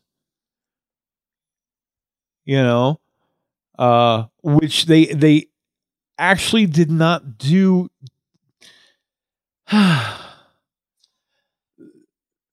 they didn't do too bad from a look perspective. They did pretty good with with Ron Weasley. Okay. Yeah. Except that I you're guess. still casting a guy from Queens. Yeah. yeah. Okay. Yeah. And it looks clear to me that at some point, Ron Weasley would have gone up to try to get some advice to Alan from Alan Rickman, because because frankly, you're gonna talk to Alan Rickman. You, there's no you- you're gonna do it. If any one of us is on the set, we're getting into a conversation with Alan Rickman, and if we are actors, we're definitely getting acting advice from Alan Rickman, who apparently told him just mumble a lot. Because they Well- both used exactly the same technique. Well, it really was a Harry Potter reunion. Huh? Yes, yes. Yeah. So they were probably like close buds. Uh, the guy who the guy who directed this also directed uh, Bottle Shock, which he which uh, Alan Rickman starred in. yeah. Uh, I So I don't think that they even came close to caring when they cast Lou Reed. absolutely not. Absolutely not. And so, like, I, I you know, I, I I would imagine that is it, was that guy even an actor? I mean, or was he Uh, just passing by the set one day and they're like, "Yo, we need Lou Reed. Come here, sit down." Because like, Oh, uh, the guy who played Lou Reed, I'm pretty sure was uh, uh, Kathy Woods' chiropractor in a Bela Lugosi wig. yes, yes, yes, he was. I, I, I, I'm, I am no Lou Reed expert, and I'm not that huge a fan of Lou Reed. He's got a couple of likable songs, the same songs that everybody likes. If you say Lou Reed, Take a walk on I, the wild side. Ever since, ever since I was a kid, I've been upset with and the colored girl and the colored girls go. Yeah. Do do do do do do do do. I've always been upset about that. and I do not blame you. Thank you. Although the overall song was pretty fucking bold at the time. Yeah. Uh I, I- do not ever remember Lou Reed being a blonde. Right? Ever. And I do not ever remember Lou Reed being a, a pudgy faced blonde kid. Yeah. So, yeah, they they really made some dicey casting choices. The You know? way that I feel this movie is is like you know how hey, we're going to go to the beach. Oh, look, there's a guy doing caricatures. We'll pay him $5 and we sit down on this chair and you get a comically comically large-headed cartoonish caricature of yourself. Yes. That's this movie with punk music. That's got to be a great job, though. I mean, as an aside, just since you brought it up, that's got to caricaturist at a beach or a park or that's that's just got to be like one of the best. I mean, you are literally making drawings completely mocking the person who's paying you for it. Yeah. Yeah. You know, like that would do my heart a world of good, I'll tell you that. Yeah, he like uh being a caricaturist at like a beach or or a theme park or whatever has to be difficult because you have to immediately look at someone and then quickly point out their flaws and exaggerate them through art. yes. You know, so so like you're always judging people like Hey honey, this is my friend Jim. Hi Jim. I noticed that you're balding and you have a huge chin. Sorry that I pointed that out. I'm a caricaturist, so I see these things. You also have huge ears. yeah, what? You also have huge ears, Yes. which I would draw as being wings that would fly you away. Yes. Hey, remember when remember when America's hottest actor was Ben Stiller? Wasn't that weird? Yeah. That was weird. it's a shame because he's really got his parents' talent. Ben Stiller's fucking funny. And he's really a Yeah. pretty good actor. You know? That first night at the museum is fucking great. Have you And seen it is- the Have you seen The Secret him. Life of Walter Mitty? No, I have not. No, I have not. That It's a seems very to have been the last time that Hollywood was like big box office draw, Ben Stiller, and I'm like, no, it's not 2005. I don't have to see this. Yeah. So like the only thing I can possibly determine is Ben Stiller's got to be a real dick Why? Yeah, because he makes great Yeah. movies and nobody wants to make him movies. mm-hmm. That's why. Because he can't work with anybody. Even though he's he's Yeah. got the talent, he's got everything he needs to be a major star. But he is not a major star. The only thing left is you've got to be a dick. You've got to be somebody that people just simply do not want to be around. Or maybe he doesn't need that much money. He doesn't do it because he No. I think I think Bunny's uh, uh, on the right course here. I I I bet you Ben Stiller is like the the Edward Norton of comedians. Yeah, th- that's exactly the kind of thing I'm su- I'm, ex- I'm suspecting. Yeah. And I cry over Ed Norton because I thought Ed Norton was just a fucking genius actor. Yeah. He he is a genius actor, but He is. He absolutely yeah, is. well, unfortunately, he's a bit of a dick too. Yeah. Like I liked the movie, but it's not a perfect movie. Oh, there no. are some ridiculous points, uh, parts. I I have a hard time seeing these like like once it once CBGB became popular, I didn't like it. Yeah, Like before then, as this guy struggling, like it, I found it to be an in- interesting character study. But but like like yeah, I don't know, mostly harmless. mostly harmless. Yes, This is a and also and also a movie with this soundtrack I can't entirely hate. yes, Like when I first saw it, I said, I don't like this film. Okay, now let's see if we can find the soundtrack on Amazon. And it's like, but, but wait a second. If I'm trying to find the soundtrack on Amazon, did I hate the movie? I don't own a soundtrack for a movie I hate. That is just not a, a thing. thing. you do. you know so it's like the, i could see this it like i didn't i didn't love the movie but i could see myself putting this on if i wanted to have something like on in the background where i didn't have to like think or try too hard hmm And I- and I that is also a big part of it too. Sometimes I, I Yeah. don't particularly know what I feel like watching, and I know I'm going to be doing shit anyway. And CBGBs makes a really good movie to pop on in that case.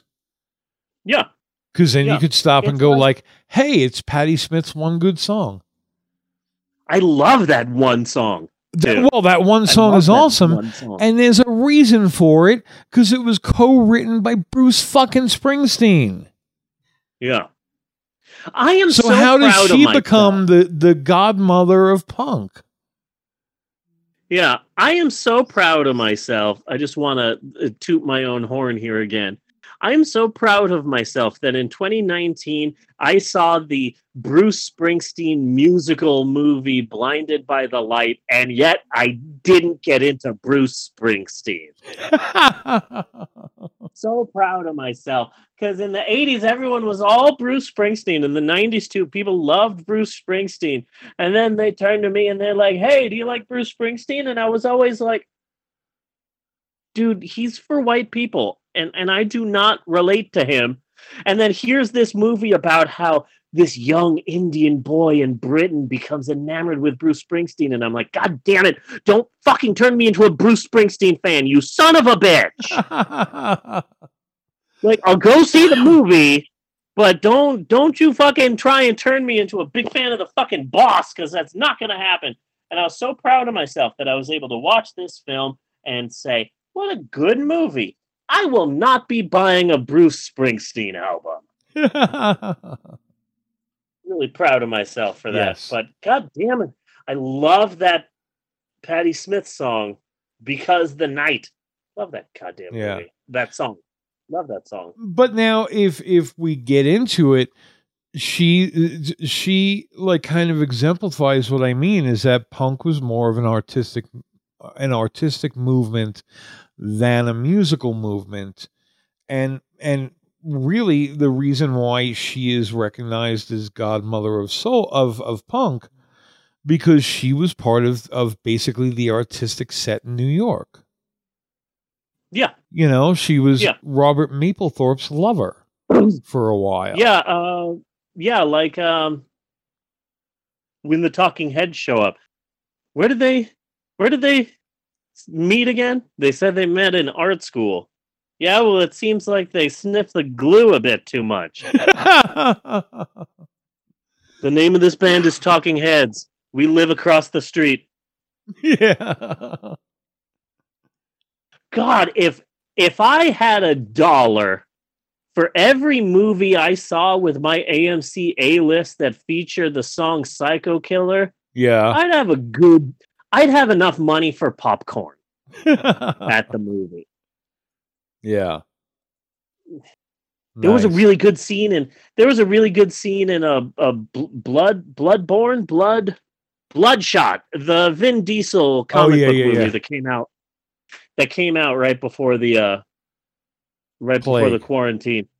And uh this the red bad mask guy of death yeah this bad guy is uh, about to torture and kill someone, but before they do, they turn on Psycho Killer and they're doing a little Mr. Blonde dance to it. And then later you learn that that didn't really happen. That was just programmed inside of Vin Diesel's head. And one of the other people who helped program it said, You had the bad guy listening to Psycho Killer and doing a dance. We should have just hired Quentin Tarantino to write this or some shit like that. Like they're making fun of the scene yeah nice because that's how popular Psycho Killer is in movies. But I geeked out when they started playing Psycho Killer oh yeah in CBGBs. Mhm. CBGB. I keep wanting to, to call this movie CBGBs, and Yes. it's not. It's CBGB. but i think it is still permissible Okay, thank you. you're welcome the, Don't- mo- don't- the don't movie sweat. was all right. The movie was all right. When I saw it the first time, I was like, okay, I I mean, yeah. But when I saw it the second time and the third time, I'm like, okay, it, like this could be a movie that I keep on the hard drive and I just pop on Yeah. every once in a while. Like I could see that. Yeah, just yeah, it's cute, which is a weird thing to say about a movie about the punk movement. But this is a cute, fun little movie. I I would go with cute. I can accept cute. And no, I'm not saying that this is like some high art. It, it's it's I don't know, maybe junk food. Um, it, I don't know if that quite works. I mean, Yeah. even a bad Alan Rickman performance is a good fucking performance. Absolutely. A what? A Absolutely. Jeannie says a snack movie. Maybe. Maybe. Yeah, yeah. Yeah. Yeah, I can see that. Yeah, Y- you're not you, you're not really in the mood to mood to like really get into a movie. But you could Yeah. throw that on. Yeah, absolutely. And I think that's about all I had to have to say about it. Uh, uh, we could have done without the piano scene unless they wanted to handle it better than that. Yeah. I, I personally, I would have gone full blown uh, Laurel and Hardy, done it in fucking black and white. Yeah. You know, because this is well, I mean, we all know that any movie based on a true story is not a true story, and I do not Yes. believe that this piano scene thing ever fucking happened. Yeah. But you want to throw in the piano bit, okay? Yeah. Don't pretend it's original. Try to actually do something with it. Yeah. But no, the movie was cute. I mean, because I, i if you see a piano in a movie, you know what's happening. Yep. You know exactly what's going to happen next. Bar fight? Piano? Bar fight? No. Piano falls from great height and smashes. Uh huh. Yeah. Always. Uh Yeah. huh. uh, but I think that is about about all I have for CBGBs. I like. Me it. too. Me too. It's cute. Yeah. It's cute. Yeah. So so that's it for this week. Next week we will be tackling the film Godzilla versus Hedorah, also known as Godzilla versus the Smog Monster, a really bizarre environmental environmentally themed Godzilla film Yes. which is in which which was filmed in the 70s but feels really 60s Yes, it does. and there's bizarre animated interludes Well, and The the I the sixties don't- as we know them pretty much went from 1968 to 1972. well, okay well maybe maybe that fits but i i'm not a big sake drinker so i've never like drank i've never drank a massive amount of sake enough for an entire club of people to turn into fish monsters Yeah.